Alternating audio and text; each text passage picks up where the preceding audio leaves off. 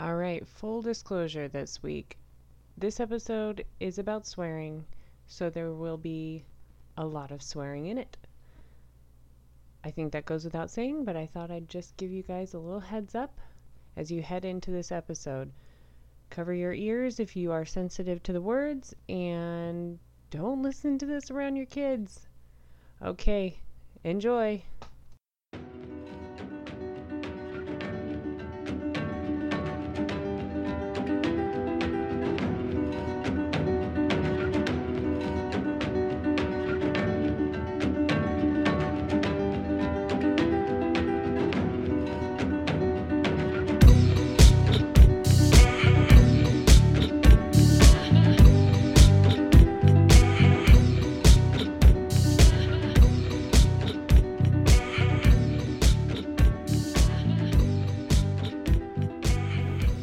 Hello, and welcome once again to the How to Stop podcast. This week we have a very interesting topic, and that is how to stop swearing. I'm sure most of you are thinking, is this going to be a bunch of naysaying, a little finger pointing, just a little bit of judgment? No, it fucking isn't. I actually spent a lot of time researching swearing, the science behind it, the psychological impact of swearing the historical background of swearing, and it is incredibly interesting and so much fun to read about. So I thought I would share all of that information with you. If you still want to stop swearing at the end of it, so be it, and I'll tell you how. First, the curse words themselves. Now, they vary from person to person. For example, I've heard many people say that the word moist bothers them. And there are other words.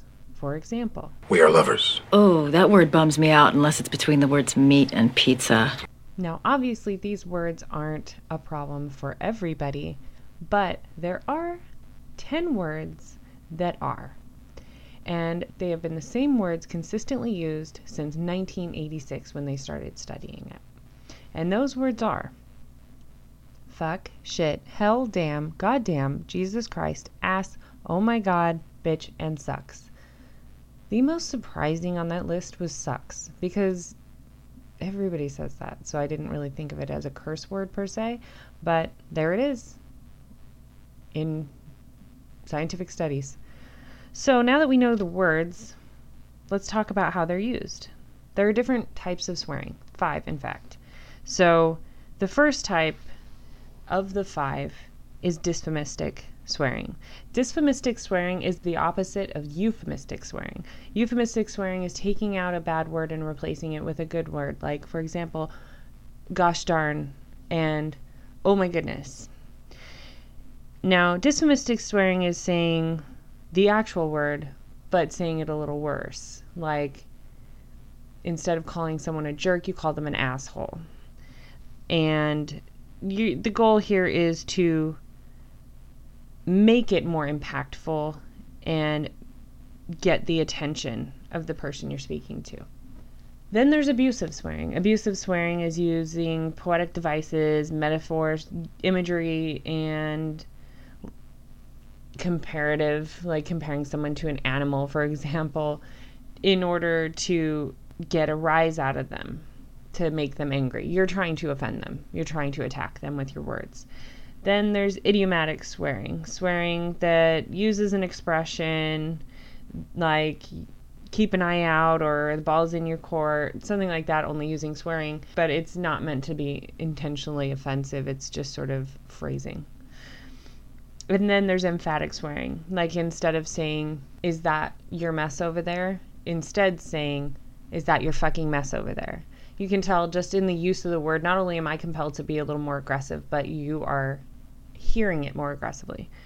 Um, and the last is cathartic swearing. Now, cathartic swearing is something that's been debated over time because when I read a few studies in 2006, they said that cathartic swearing just wasn't provable. In 2011, Richard Stephens of Keele University in England measured how long 67 college students could keep their hands submerged in water. Now, he split them into groups and he told one group that they could use obscenities while sticking their hands in the water, and he told the other group that they could not. The group that was using obscenities and cursing throughout the process not only lasted 40 seconds longer in the ice water, but reported less pain at the end of it. So that was a very important study because it proved that cursing actually does have an impact on the way our brain is processing pain or any kind of internal struggle.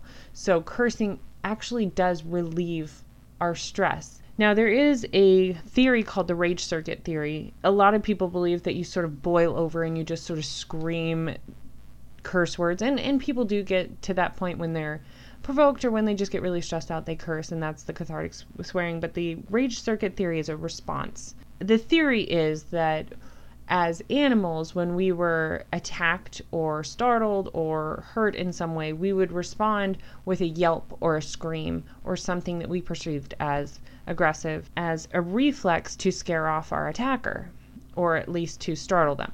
Since then, there's been some discussion as to whether um, cursing, because we've developed the power of verbal language, um, if cursing is a reflex or a response. And the general consensus seems to be that it's a response because we tend to control it. So when you stub your toe, you could be aware of the room and say, okay, it's filled with nuns. I'm probably not going to say, damn it, or holy shit, that hurts so bad.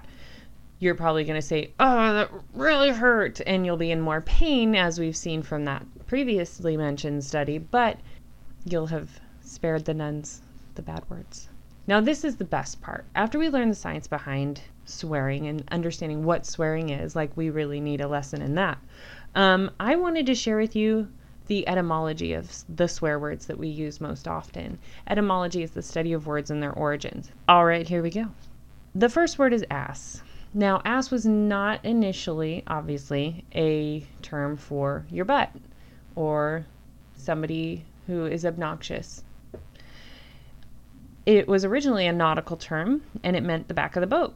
And then around the 1930s, it started to be used to refer to someone's ass or someone as an ass. Our next word, shit.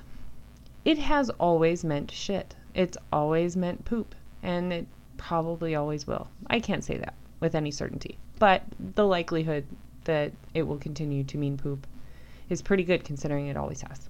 This one I found really interesting the word piss. So initially it was the French word for penis, and then it evolved to be used as as a term for being piss proud, which was morning wood. So being pissed off yeah, it sounds a little wonky when you put it that way. And the word dick. In the 1500s in England, Dick was the most, well, not Dick, but Richard was the most common name.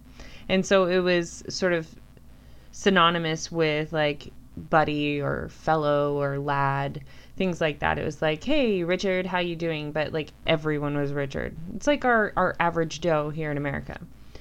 And then the British Army got a hold of it and turned it into a term for a penis. Leave it to the army. Just kidding, guys. The next one is the hardest to say, but the most interesting background, and that is the word cunt. It's a bad word. I feel horrible saying it. My apologies, everyone but there's no definitive origin. They can't figure out exactly where it came from. There's no consensus. But in 1230 England, there was the first use of the word as we understand it now for Gropecunt Lane, which was a street devoted entirely to prostitutes and prostitution. So if you were to go out for the evening, say, honey, I'll be back. I'm heading over to Gropecunt Lane. I'll see you later. I will probably have syphilis. The next one is slut. It's a German word for an untidy or idle woman. Not loving the fact that I qualify for that definition from time to time. And our favorite, fuck. This one has numerous origins, all sort of in the Swedish, German. I mean, you can kind of find root words everywhere in the European area. My favorite, and you can find it as early as 700 AD. So it's an old word, and it hasn't always meant what we understand it to be now. Initially, it was to hit or plow, so it kind of actually did always mean the same thing, but not used the same way. Um, but I did find this reference to a an attack on the Carmelite friars, and they were writing a coded poem to plan for the attack, and they insulted them by saying they are not in heaven because they fuck the wives of Ely. So those are our words, and those are their origins. I would have mentioned bitch, but I think we all know which one that is and where it comes from. It comes from dogs, and then eventually it just became yippy women, which I don't appreciate. But whatever, we, we've all been kind of a bitch from time to time. We know our words, we know their history, we know their psychology and use. Let's talk about who's using them. You will be shocked to find that everyone uses them, and you will be further shocked to find that teenagers use them the most. Really? Teenagers? Who would have thought? Um, of the quote unquote everyone that is involved in all of this cursing, type A people are far more likely to swear because of their natural aggressive tendencies. I am a type A person, and I can tell you I have a little bit of a potty mouth. Men curse more often. Uh, they tend to dominate 67% of the cursing in a public forum, and women, when they curse, their more common curse word is, oh my God, which shouldn't surprise anyone because I think anyone listening to a female conversation is going to hear, oh my God, several times. The least likely to offend are, and this group was specifically named, Mormons and the sexually repressed. Now, full disclosure, I'm a Mormon. I don't think that the sexual repression and the Mormonism are related when it comes to the swearing. I think we're just a really respectful people. We don't want to hear the bad words, and we don't want other people to have to hear them either. I think it's an act of kindness, but I might be biased on that one. A lot of people assume incorrectly that being somebody who swears implies that you don't have as advanced a vocabulary or as broad a vocabulary as people who don't. And there was a study done at Marist College and the Massachusetts College of Liberal Arts where they did a controlled word association test where they had people name as many words as they could that start with F, A, and S. And the number of the words that they were able to name in this time frame was their fluency score. Then they had them name as many swear words as they could in a certain time frame, and that was their taboo word fluency score. The surprising thing was that the scores correlated. So the more words that they knew in general, the more words that they knew that were inappropriate or quote unquote taboo. So, all of you who are potty mouths, it's probably a good sign that you have a great and vast vocabulary. Good for you. And you can tell people that when they tell you that you sound stupid. You probably do, but you're not, and you know. On the flip side of the swearing, because I think most people have a very negative association with swearing for obvious reasons, two thirds of the time we use it, it's in aggression or frustration, anger. The remaining third is to our benefit. We've already discussed the fact that it's cathartic. We can use it to relieve pain, we can use it to just let out our frustration, but we can also use it in bonding. I came across a really interesting group of quotes, but i am only going to share one.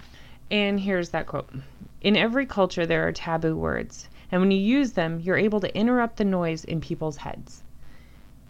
He understands something about our language and our use of profanity, but he's using it to their benefit. If you've ever seen anything that Tony Robbins has done, he is a vulgar man. Now, not in a bad way. He uses these curse words, admittedly, to wake people up, to shake them out of whatever funk and mental cloud they are in and make them pay attention this brings us to the Stroop test. The Stroop test is where they show you a list of words, and the words are names of colors, and then corresponding colors on the name. So a green, the word green is green, the word blue is blue, and so on and so forth. First, they have you name what color the word is. Then they switch up the names and colors. So blue is now red and so on and so forth and they have you name the color even though the word is different they did the same study with curse words and there was a significant delay in response, both with switching up the colors and switching up the words to curse words, and then having to name what color it was. And it's because the words impact us. They light up our amygdala, which controls memory, emotion, and our sort of response to a threat.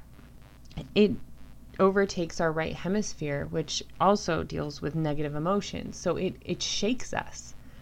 Now, Tony Robbins is doing it for good, but that's not the only way you can use it. Another way is when you're talking with friends. When you curse in front of them, as crazy as this sounds, it offers them intimacy. They see you as willing to let down your guard, be vulnerable, and be a little imperfect in front of them. So it's used in group scenarios to create bonding experiences. Something we never think about when but when we're joking around with our friends and and we throw out a few f bombs and a few a few shits you know we don't realize that we're creating a bond because we're sort of laughing at each other's imperfections. How beautiful is that?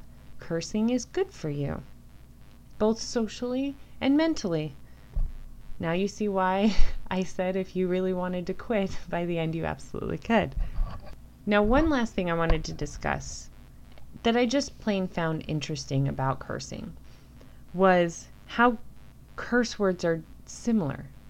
If you notice, the main curse words start with a consonant or a hard sound and they end with a hard sound, like shit, fuck, damn. They're all very intensely pronounced words. And we see proof of that in some made up languages. For example, there's Battlestar Galactica that uses the word frack. It has a very powerful sound to it. Um, in Farscape, which I've never seen, they use the word frell. Mork and Mindy, Shazbot. You can correct me if you'd like. I am not pronouncing these well, and I know that they are not pronounced correctly. Um, Game of Thrones uses Govak and Graddock.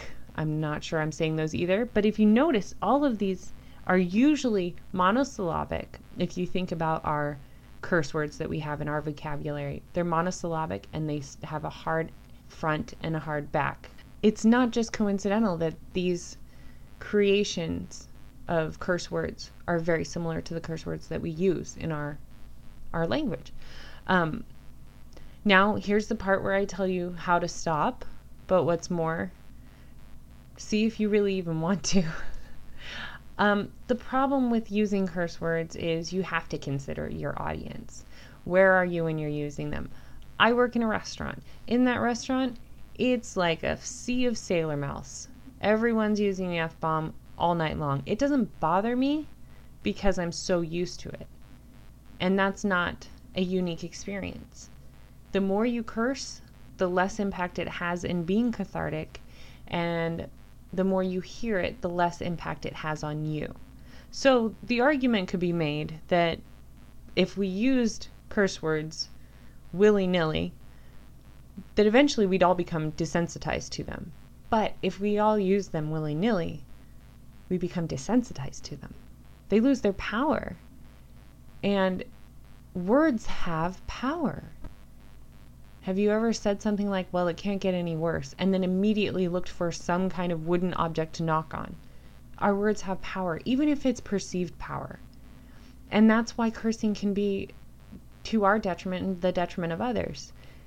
It's not necessarily ethical to force these bad feelings on other people. It's the verbal equivalent of smacking someone because their brain has an autonomic response to it.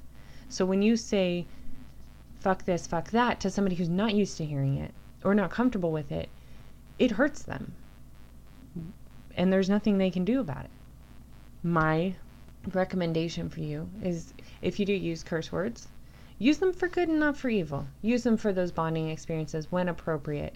Don't use them in front of your grandmother unless she's one of those cool grandmas that curses well into her 90s. In that case, that's a bonding experience. But try to be aware of the people around you because just because you're comfortable with it doesn't make it okay to inflict on others. And that goes with everything. I know you're thinking, I have the right to say whatever I want, and believe me, the Supreme Court has been dealing with that same issue for a long time. But our ultimate goal is kindness, and our ultimate goal is to be better people. And better people are considerate of others. Is it more important for you to say the curse word at the expense of somebody else? Probably not. Unless you've injured yourself and you're relieving pain, and they'll probably forgive you because they've probably done the same thing. So, how do you stop swearing? That's a good question. There was a study done that measured the impact on the brain of euphemisms in place of curse words, and it is the Diet Coke of cursing. It's similar, but not quite right. So, you can take the step of finding your curse words and replacing them with euphemisms like darn it or gosh or F, just saying F, for example. It's not going to have the same cathartic impact that saying the full word would, but it can start to transition your brain into not using those words so often. So when you do actually use them, they're much more effective. So it's a win win there. Then, when you say these words, Notice the impact on those around you. Be very aware of your surroundings, be very aware of how you're using them, and be aware that constant negative speech, because these words evoke negative emotions, be aware that that constant speech can have an impact on your well being emotionally. We've all met people who are just negative all the time, and constant negative speech has that kind of impact on our well being. So keep in mind positive speech becomes positive thought and vice versa. Keep your thoughts positive and you won't feel like you need to curse as much. And last, of course, just stop. Just stop saying them and see how your life changes. I'm not going to promise you huge life changes and, and your world will shift. I, I really don't think that'll happen, but I think you'll have a greater appreciation for the words that you do know. You can learn new, fun words that mean something interesting. Dictionary.com has a word of the day. I love it my nerd is showing. And you can use that brain space for something a little bit better.